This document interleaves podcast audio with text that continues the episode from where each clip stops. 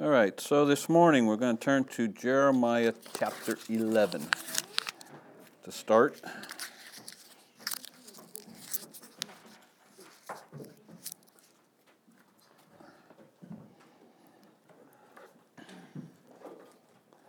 So I'm reading through Jeremiah, hence that's why we're going to look at Jeremiah. I'm up through chapter 15. And so we're just going to look at some things prior to, well, up to chapter 15, a little bit beyond. I have entitled this, The Dissolution of Personal Nationalism. The Dissolution of Personal Nationalism. So I'll explain that in a minute. We're going to start in chapter 11. We're going to start at verse 18, and we're going to read through 12:6. All right, so Jeremiah 11:18.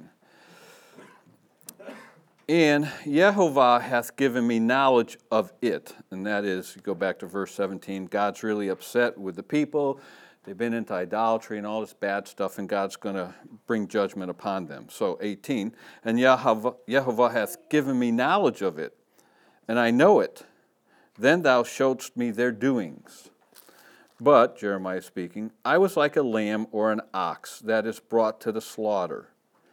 And I knew not that they had devised devices against me, saying, Let us destroy the tree with the fruit thereof, and let us cut him off from the land of the living, that his name may be no more remembered. But, O Yehovah of hosts, thou judgest righteously. Thou triest the reins and the heart. Let me see thy vengeance on them, for unto thee have I revealed my cause.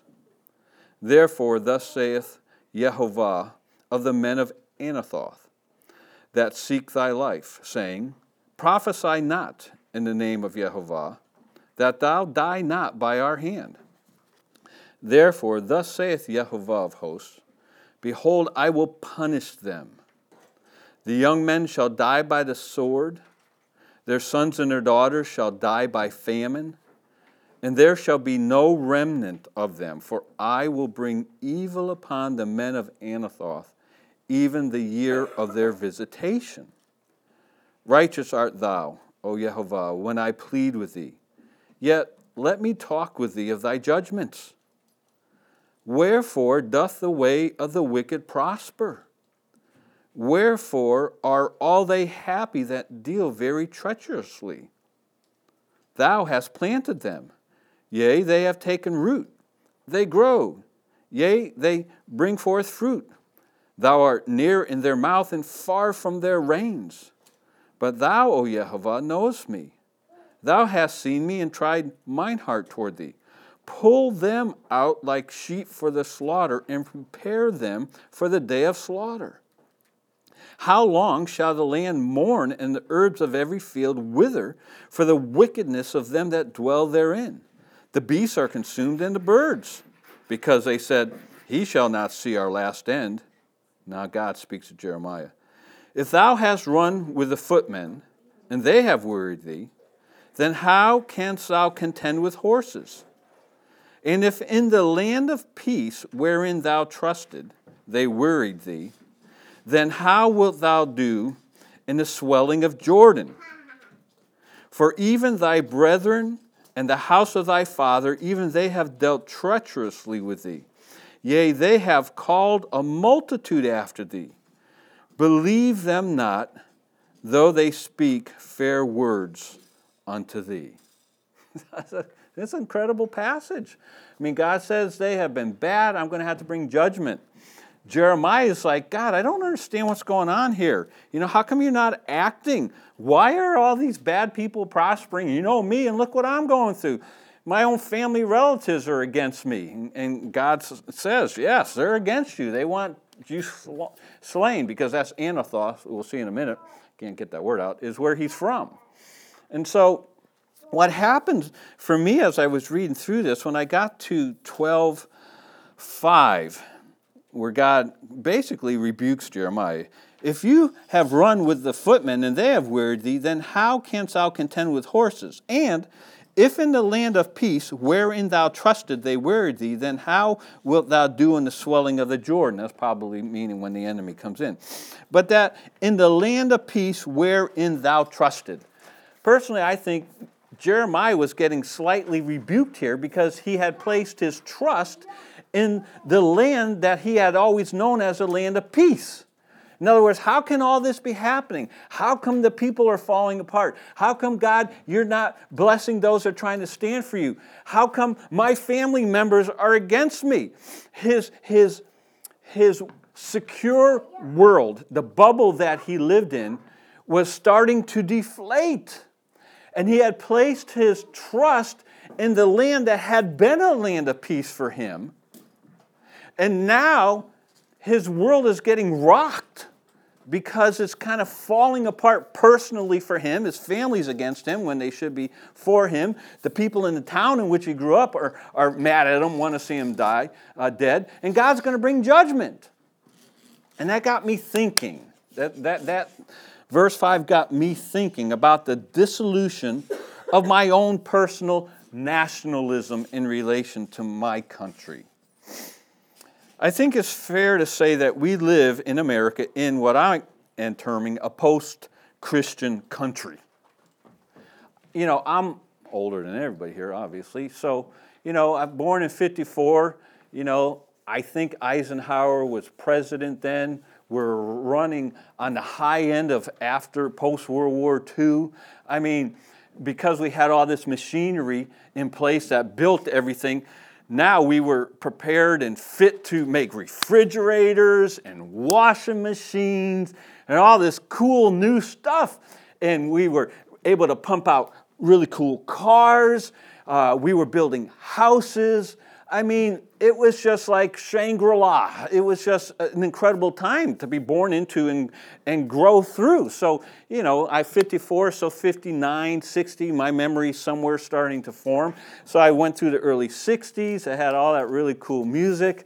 And the country's doing great. But then you come to the end of the 60s, which is my era, love, dope, peace, hippie life, everything. And we have Vietnam War. The country now is starting to just kind of fall apart. There's riots everywhere in relation to the war. You know, we're wanting peace.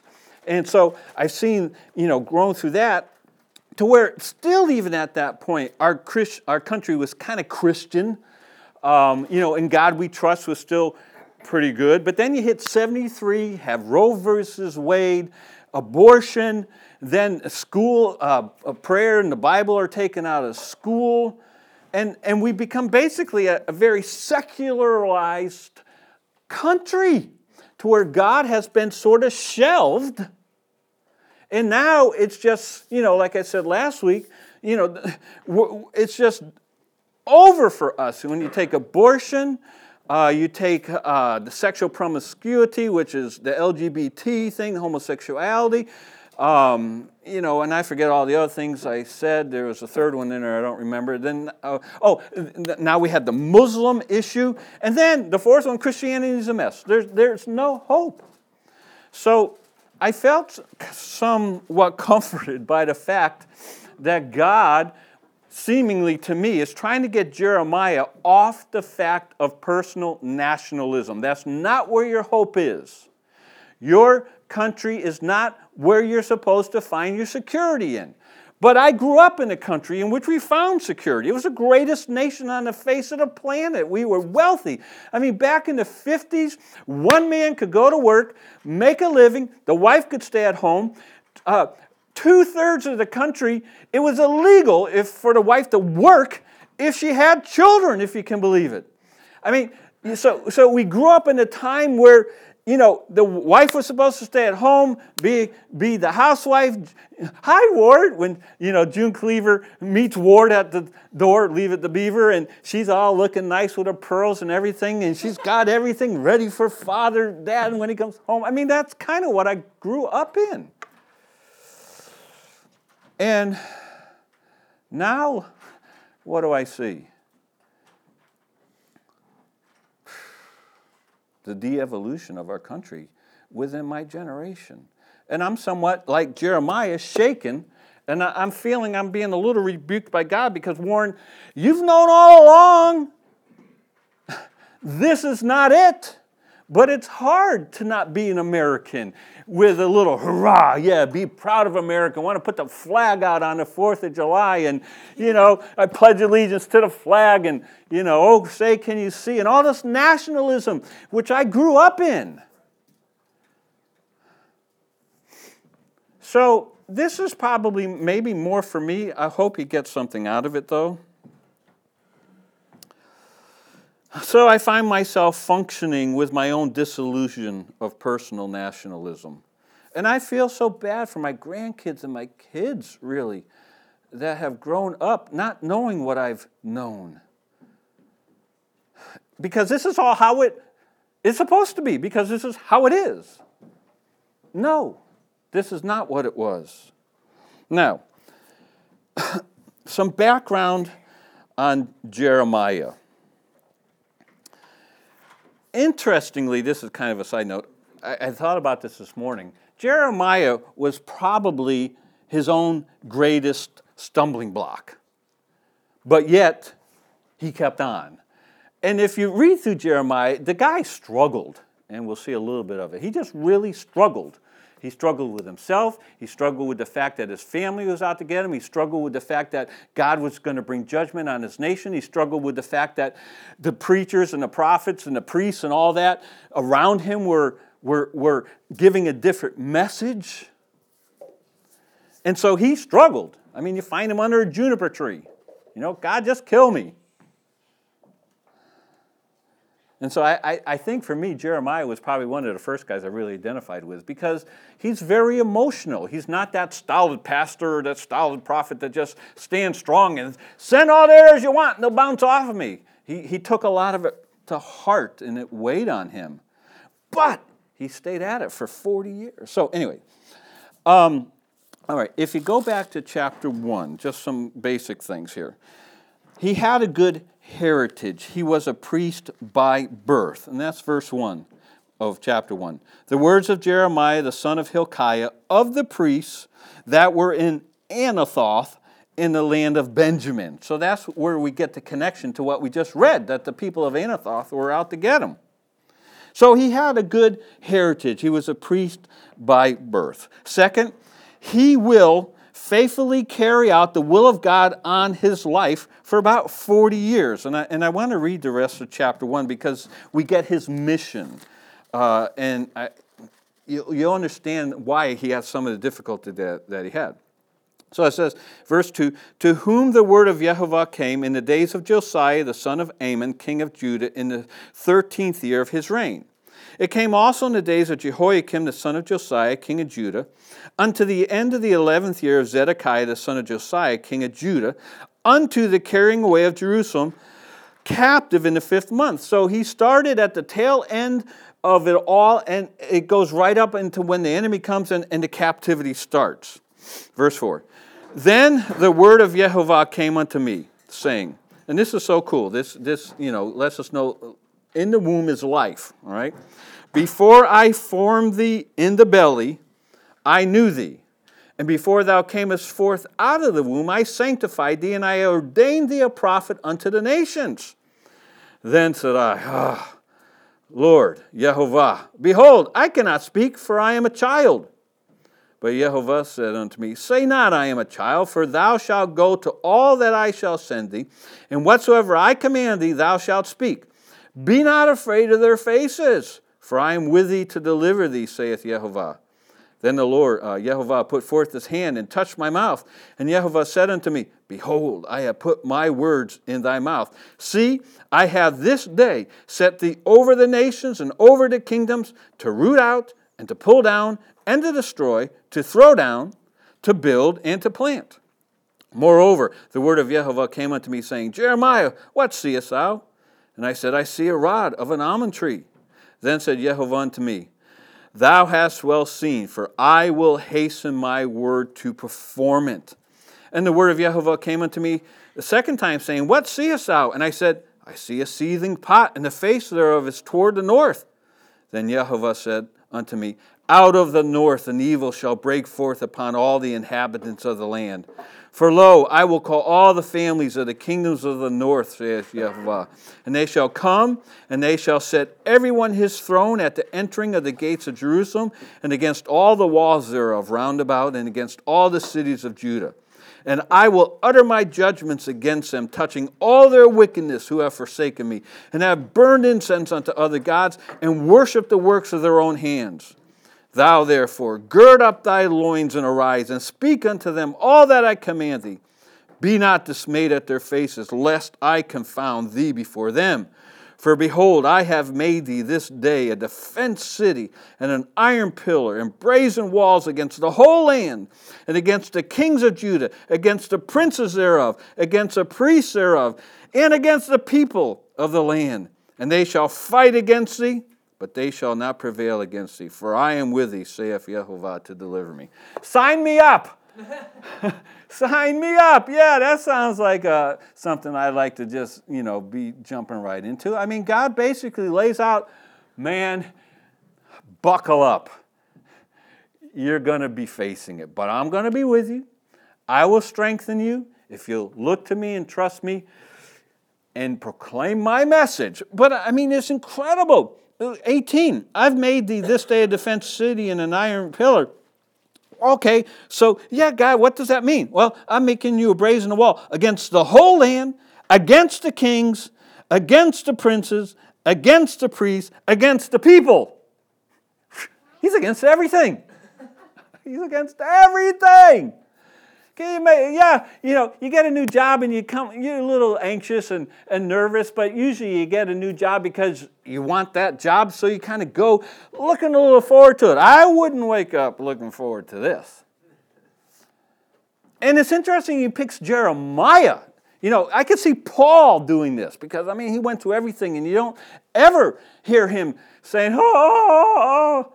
But Jeremiah, God picks Jeremiah, and you hear Jeremiah, as we'll see a little bit, God, what are you up to? He questions God. He questions himself. He doesn't understand why the people are responding as they are, even though God said it would happen. All right, so he's going to faithfully carry out the will of God on his life for roughly about 40 years. Thirdly, we've already looked at this. We won't look at it again. He had his personal world shattered by the knowledge that those closest to him wanted him dead.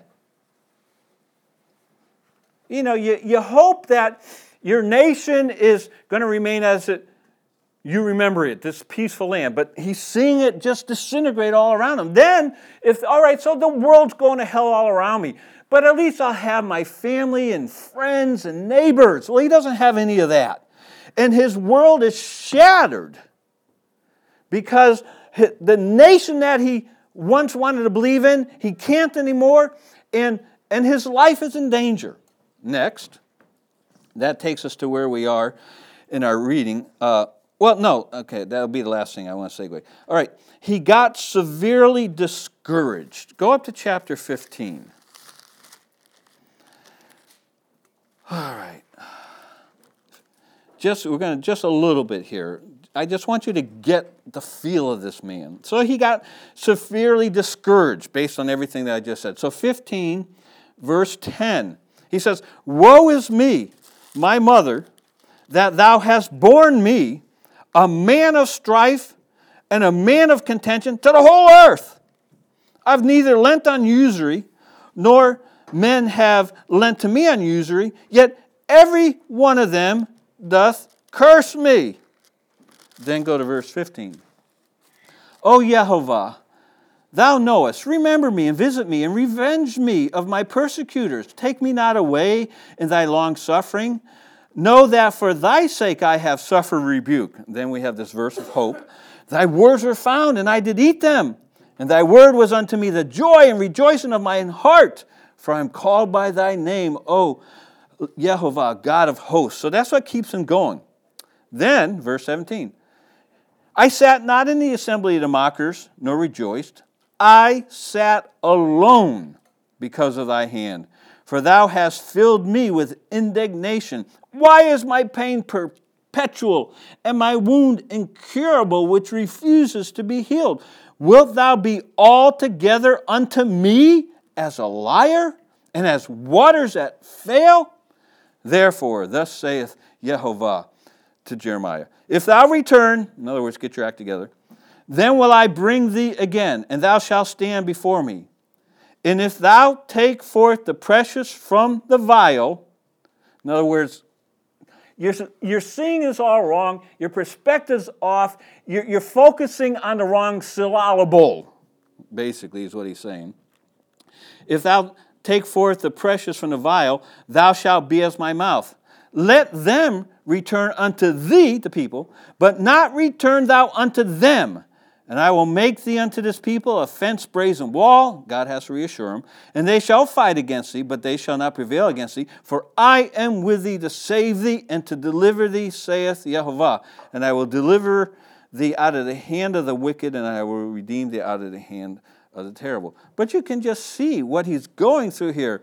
I'm suffering rebuke for your sake. I'm sitting alone because of your hand.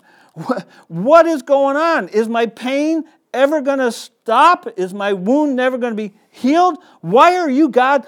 Are you lying to me, God? Are you like a stream that promised to bring refreshing waters and now it's drying up?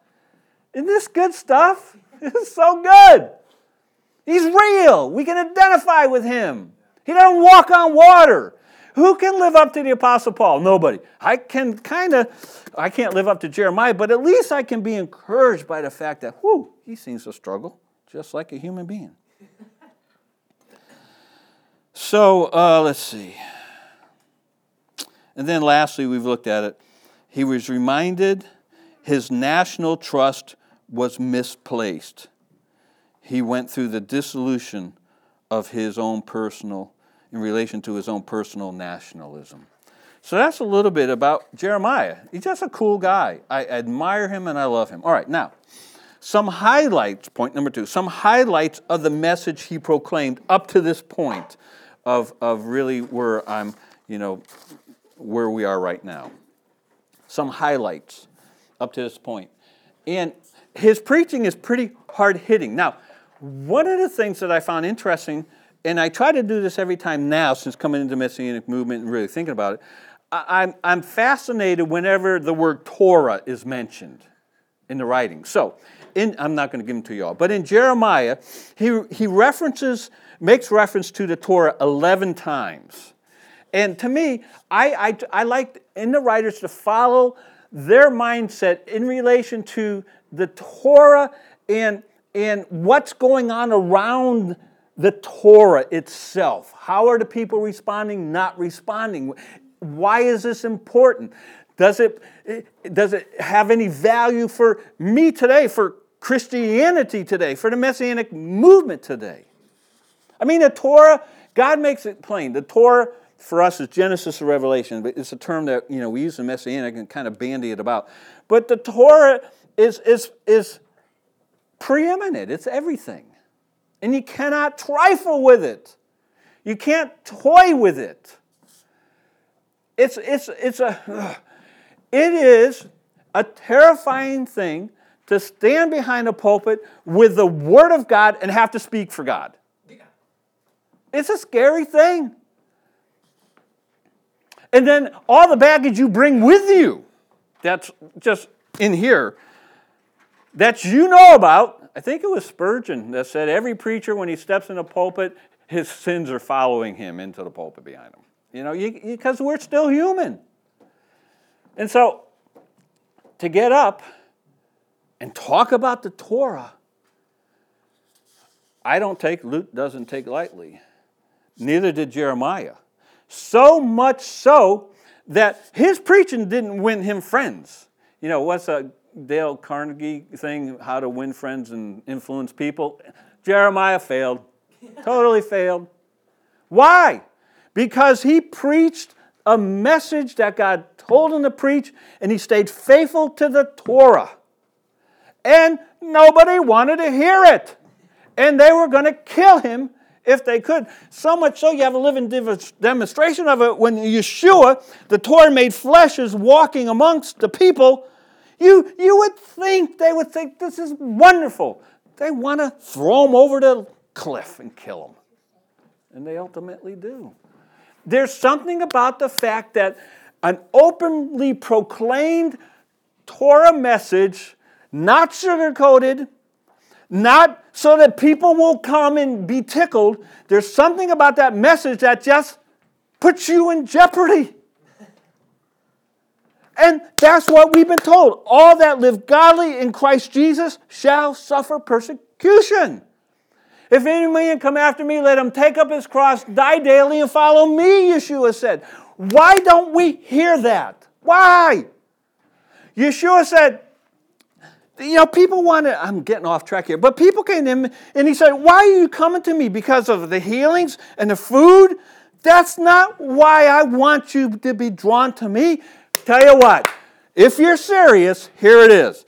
If any man wants to follow me, let him deny himself, take up his cross daily, and follow me. Death, he mentions the cross is death. Be willing to die. That's why Paul said, I die daily.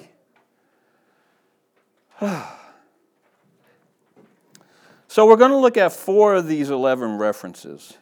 Hopefully I can do this quickly. All right, chapter 2. I need to drink something for my throat here. All right, I'm not going to try to give you all that needs to be said. If you're interested, you can maybe look into it yourself sometime. Because we're just going to pull it all out, all right? 2:8. The priest said not, where is Yehovah? And they that handle the Torah knew me not. The pastors also transgressed against me, and the prophets prophesied by Baal and walked after things that do not profit. So Jeremiah has to convey God's thoughts to the people. And, well, you know, it's like, you know, the audacity of Luke and I, not that we do this, to stand up and say, yeah, that preacher, he's not handling the Torah right. That preacher, that preacher, that preacher. As a matter of fact, coming into the Messianic movement, a lot, I didn't, thankfully, but I was a little bit older maybe, but one of the first things we did was in the Messianic movement, well, that pastor, that church, that Christian, they're all going to hell, right? You know? Well, in essence, that's what Jeremiah has to say on God's behalf. They that handle the Torah don't even know God. And that comforts me because I've been saying for years, based on what Lester Roloff said when R.G. Lee, who was the president of the Southern Baptist Convention, Lester Roloff saying that R.G. Lee said that R.G. Lee feared, who was the president of the Southern Baptist Convention back in the, I don't know when, 40s, whenever it was, he feared that half of those 50% that were in Southern Baptist churches were lost. That's the president of the Southern Baptist Convention, R.G. Lee, saying that, if I'm remembering all this correctly, back then in the good old days of Christian America, that in the church, 50% were lost. Where are we today? And how does that happen? The guys behind the pulpit, no, not me, right? I don't know how else to explain it. How can people handle the Torah and try to do it faithfully if they don't know God? That's an oxymoron. It's like saying, I'm going to go work on Luke's car today because it broke down, but I've never been a mechanic, but I know how to fix it. That's just illogical. All right. The second one. Go up to chapter 6.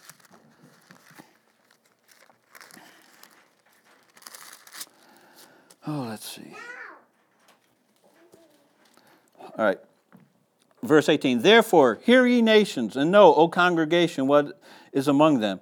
Hear, O earth, behold, I will bring evil upon this people, even the fruit of their thoughts, because they have not hearkened unto my words, nor to my Torah, but rejected it. The people had rejected the Torah. And 19.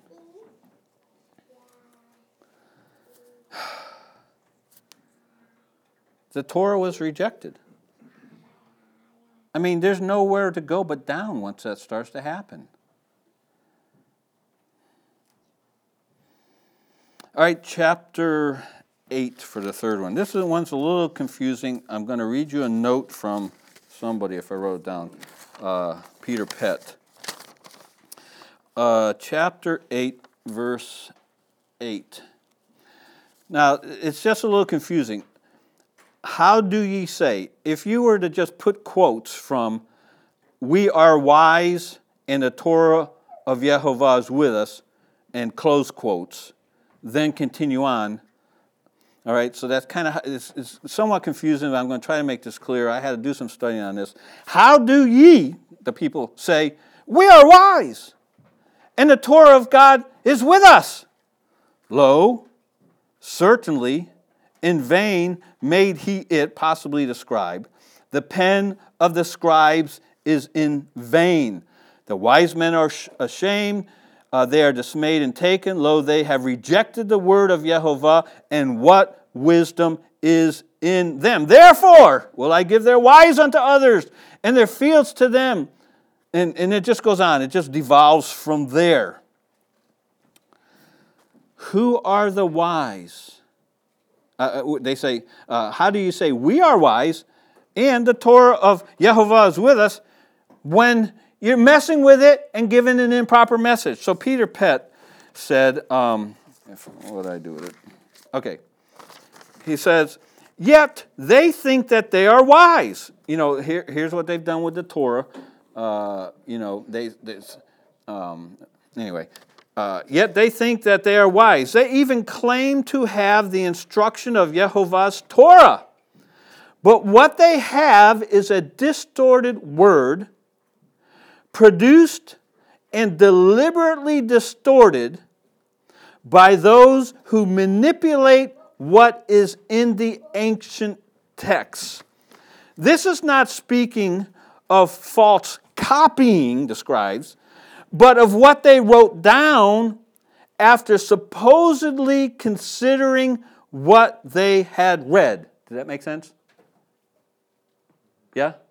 So they're basically, they know what they've read, but that's not what they want to produce. They kind of change it, make their own translation, their own new modern translation that reflects their own biases. But in the process, they are actually rejecting what the Torah says.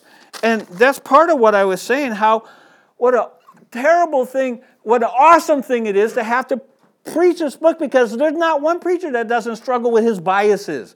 There's not one preacher that gets behind the pulpit that doesn't have to fight himself and make sure he doesn't make the word say what he wants it to say for his own ends.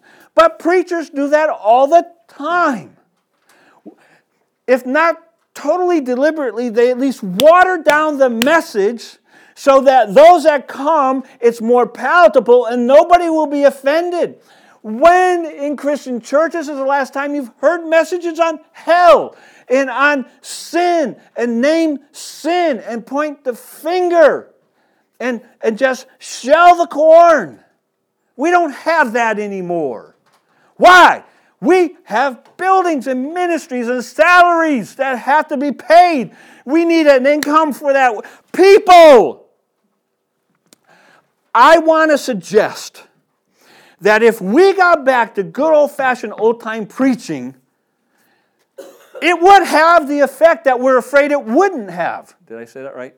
I think people would respond positively because we know our lives are empty, those that are claiming to be Christians. We're just living like the world is nothing different. That's why the world gets saved, because they know their life is meaningless and empty. Christians go live that life and think they're having a great time, right? And pastors want them to do that. Oh, gosh. Forgive me here. I'm getting a little beyond where I was going to go with this. We cannot trifle. I've brought this up many times. We need preachers to get behind the pulpit. When we were in Scottsdale Bible Church and they were looking for a pastor and that one lawyer guy came. Were you there for that service? And I now mentioned it again. But he kind of forgot. He's a great preacher. He kind of forgot himself and ranted a little bit. And then it's like he caught himself and stopped. And he was, if I remember, he was walking back and forth. I mean, you know, this was not prim or proper, but he had to respect the people. He stopped, and what happened? Throughout the congregation, people were clapping and amening. We cannot do what it says. We're wise, and the Torah of Yehovah is with us. But yet manipulate it to our own ends. Can't do that. So the people were self-deluded concerning their relationship with the Torah. That's the third thing. They had handled the Torah, knew him not, first one. The people had rejected the Torah, second one. The people were self-deluded concerning their relationship with the Torah. And then the fourth one. Go to chapter 9. Verse 12 through 16.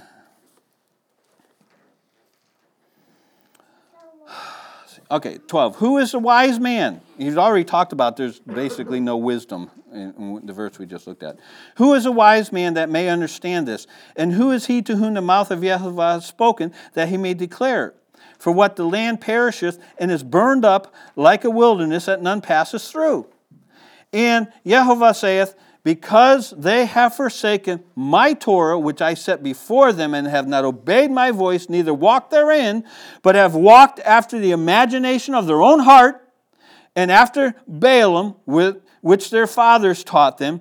Therefore, thus saith Yehovah of hosts, the God of Israel, behold, I will feed them, even this people, with wormwood, and give them water of gall to drink.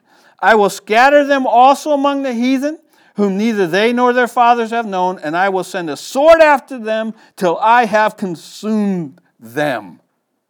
You don't mess with the Torah because it leaves God no alternative but to have to respond in accordance to the Torah that He's given.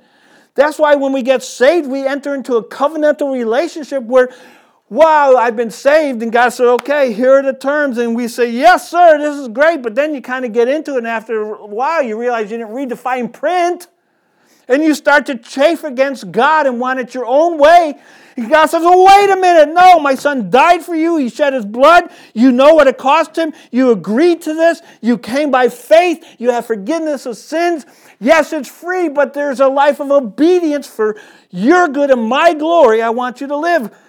Well, I didn't read about that. And this is what is happening. And God has to do some pretty tough stuff. And that's what God is going to have to do to God's people. And this is why Jeremiah is not liked. Who wants to go listen to that guy? Who wants to listen? That's what I feel about me. Who wants to go listen to me? It does not make anybody feel good, but it does. That's why I loved Lester Roloff and these old-time preachers, because they preached hard. But I can remember sitting there at a big tent meeting with Lester preaching. I mean, he was just ripping into us. And it was like balm to my sores. It was the truth is what I needed to hear. Somebody loved me enough to tell me what the Word of God says and not diminish it. And it was just water. It was drinking water. It was wonderful. All right, now where am I here? So, let's see. 15:6. This fits in with the fact that they rejected the Torah. Just what happens when you reject the Torah? Verse 15:6. Thou hast forsaken me, saith Yehovah. Thou art gone backward. Therefore I will stretch out my hand against thee and destroy thee. I am weary with repenting, holding back. So you forsake God, which is forsaking the Torah, you're just going to go backwards. Is the state of Christianity better off now than it was, let's just say 50 years ago? No. you forsake the Torah, especially this part that I wrote on my blog, you know, oh, God is love, he sent Jesus, and Jesus is all love. We don't need all that bad stuff over there because that was for those bad Jews anyway, and he's freed us from that. Oh, those poor schmucks, they couldn't eat bacon, but man, we're going to chow down now. You know, we come to it with that kind of mindset, and it's just absolutely crazy because you forsake the Torah, it's just going to lead down and down and down to where God's people are decadent like Israel was, worshiping idols, being involved in idolatrous prostitution with prostitutes at those temples. And, you know, I say this all the time, but when we went to Boston to see that display about the Dead Sea Scrolls, and they had all these archaeological things out there, the majority of it was idols. Idols, tables full of little idols. You go to the tribe of Dan that they had the display of, it's just nothing but idols. And it's what God said, on every corner of Jerusalem, you have set up your idols.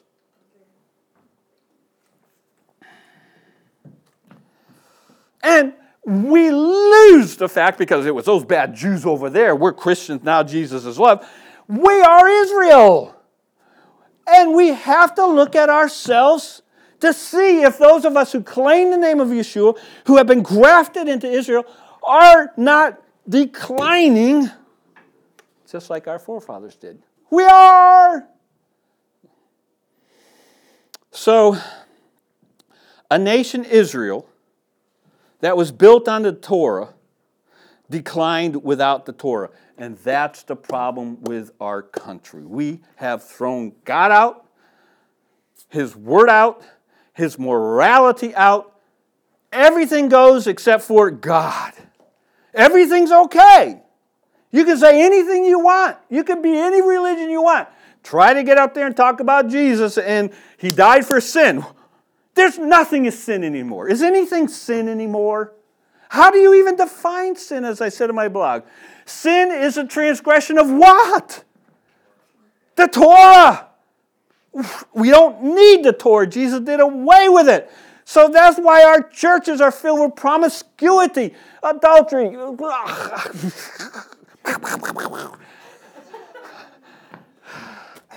How come? Anyway, all right, so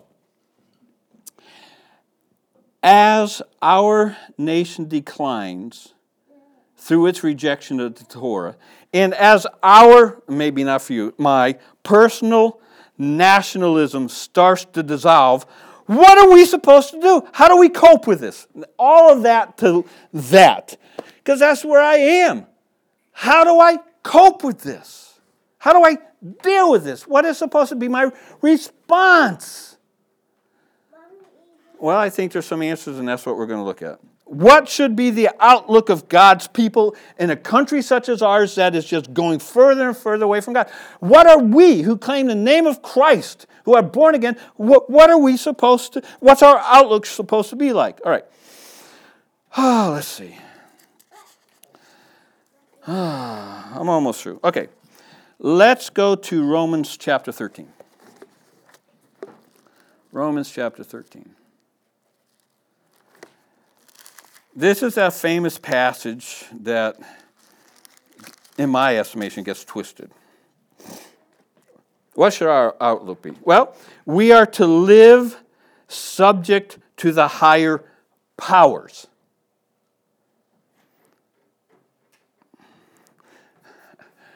I can remember Lester Roloff because he had been in jail, I don't know if it was 2 times by then, for his homes that he wouldn't take a license for.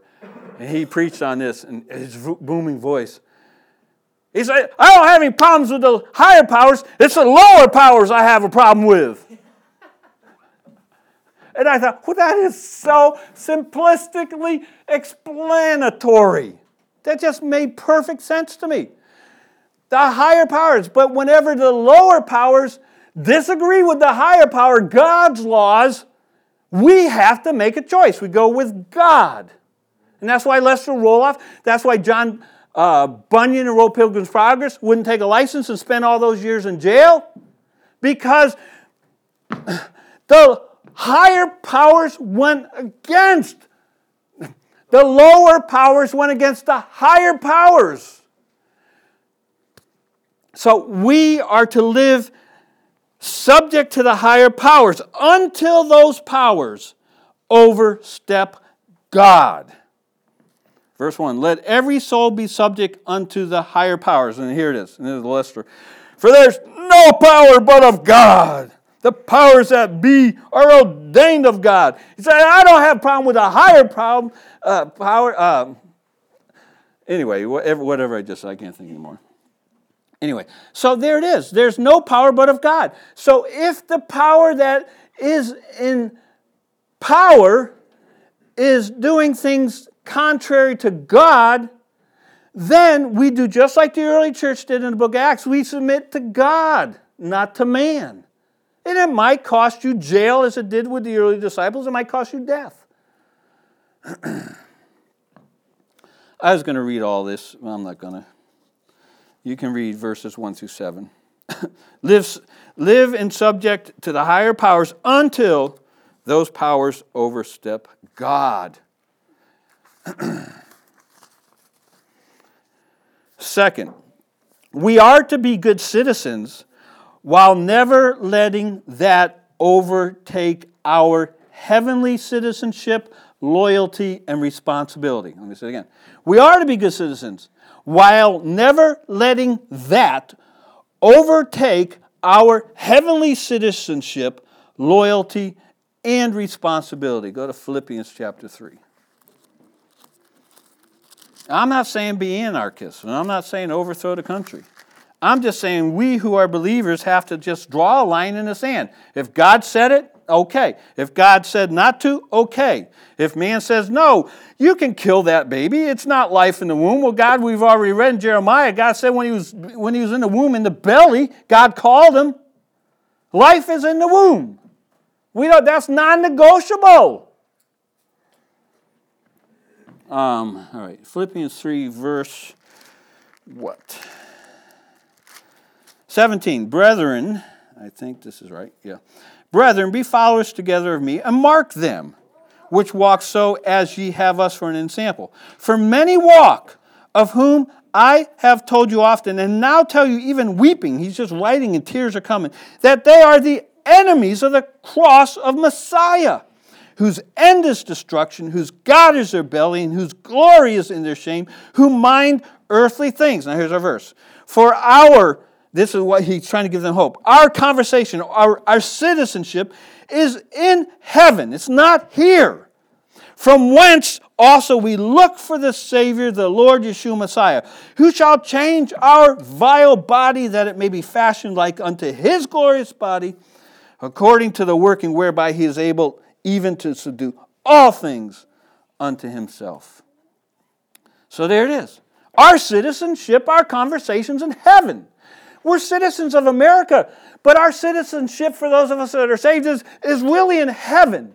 And our citizenship in this great country does not override our responsibility and our loyalty to the fact that we are already seated, Paul tells us in Ephesians, with Yeshua. We're already positionally there. That's our home. He's gone to prepare a place for us. We cannot sell out on that. All right, 3. We need to see ourselves for what we truly are in this life, strangers and pilgrims. This is the end here. All right, go to Leviticus 25. We're going to look at 4 passages. Leviticus 25. We have to remember... Well, I almost gave you my conclusion. But we have to remember we're strangers and pilgrims here, that we don't belong. We have to get that settled. Those in Yeshua have been picked out, and Yeshua said, if they hated me, they're going to hate you. All right, Leviticus 25, 23. The land, this is a whole message. God, I wish Israel would read the Torah. I just wish the Jews over there in Israel would read the Torah. It says, the land shall not be sold forever. 23, Leviticus. What does that mean? You don't sell the land. You don't get rid of the land for anything. Because it's not theirs anyway. It's God's. He's letting them tend it. For the land is mine. For ye are strangers and sojourners with me. You know, guys, you're just passing through. Don't get hung up. Don't, this land, it's mine anyway. It's not yours. Live on it. Be blessed. You follow me. I will send the rain. I will send the crops. I'll keep the bugs away. I'll give you health. I'll keep the enemies away. I will bless you. Just remember, that land is mine. And you are strangers and pilgrims. I'm letting you hang out here. I'm just letting you hang out. Enjoy it. All right, go up to Psalm 119. This is one of those verses that I told you I recite just before I read in the morning. Psalm 119. And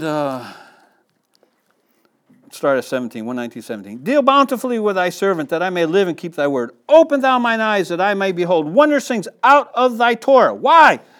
I am a stranger in the earth. Hide not thy commandments from me.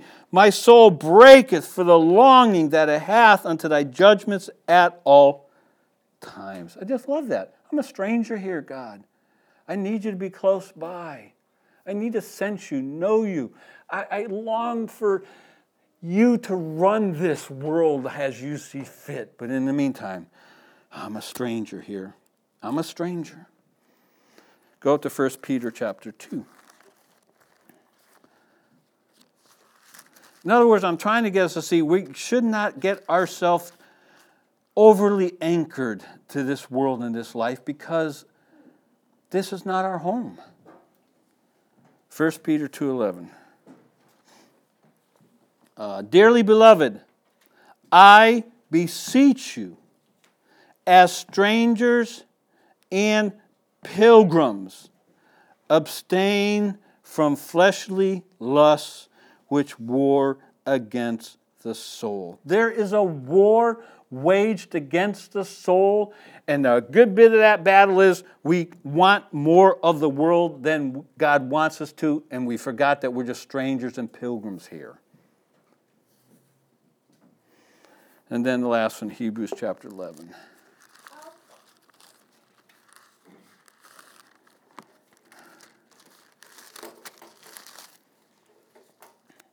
It's a chapter of faith. Oh, let's see, what's the verse? You don't want to read the whole chapter. But anyway, it's talking about all these great people, the names we know. And then it says, verse what? 13.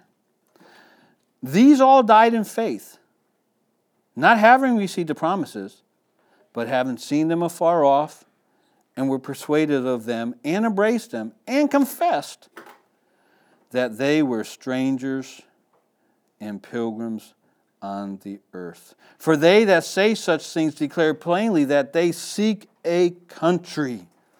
And truly, if they had been mindful of the country from whence they came out, they would have gone back. They might have had an opportunity to return. But now they desire a better country, that is, in heavenly. Wherefore God is not ashamed to be called their God, for he hath prepared for them a city. Woo-hoo. That's the mindset we're supposed to have as God's people. Live subject to the higher powers until those powers overstep God. We're to be good citizens while never letting that overtake our heavenly citizenship, loyalty, and responsibility. And we need to see ourselves for what we truly are in this life, strangers and pilgrims. God saved us and set us here to keep our sights focused to where our home is, but he wants us to be lights now. And if we get stuck to the tar baby of sin, as Lester would say, we're useless. If we get stuck to the tar baby of living for this world and everything we can get out of it, we're headed for trouble. He saved us to be lights in the darkness, not become as close to the dark around us as we can and still have a little bit of light. There needs to be something about us somehow, and I don't have the answer for this, that when the world, unsaved, look at us and our lives and how we live, that they see something in us that they know is missing in them and want to know why we are as we are. But we've reversed it. We see something in them that they're not happy with, but we want it because look how happy they look. You talk to people that are lost, if they'll be honest, deep down inside, because this is what finally brings people to Yeshua is, there's an emptiness. And it's because God, we're told in Genesis, breathed into man the breath of life, and man became a living soul. That thing in us is placed there by God Almighty, and nothing will satisfy that except Yeshua. Right? So, I got thinking about this hymn, or song, and I'm closing with this. Some of you may remember this. World is not my home, I'm just passing through. My treasures are laid up somewhere beyond the blue. The angels beckon me from heaven's open doors, and I can't feel at home in this world anymore. Oh, Lord, you know I have no friend like you. Right? But this world is not my home. I'm just passing through. My treasures are laid up somewhere beyond the blue. The angels are beckoning me from heaven's open door. And you know what? I can't feel at home here anymore. That's where we need to arrive. Not feeling at home here. Because I believe as things wind down, as God's calling out His people, it's going to be that thing in us that says, I don't want this anymore, I don't belong here. Even so, come Yeshua. Like the psalmist, my soul breaketh for the longing of thy judgments at all times. I'm a stranger here. And until God's people as a whole, whatever that is, start to hunger and long for what is important from God's perspective, we're just delaying our return home. He needs to prepare a bride. And I do believe He's doing that now. And praise God for that. Let's pray. Father, I thank You for Your word and just for speaking to me. And I hope it will be a blessing to whoever may hear this. I know I go long and tend to put a lot in there, but somehow just take that one or two things that may touch somebody and change us, change me. I'm sick of being me. I'm sick of preaching messages that I'm convicted over. Thank You that I have the assurance that because I'm in Yeshua and He's preparing a place for me, that when I die, absent from the body is present with Him. Even so, come quickly, Lord Jesus. Amen.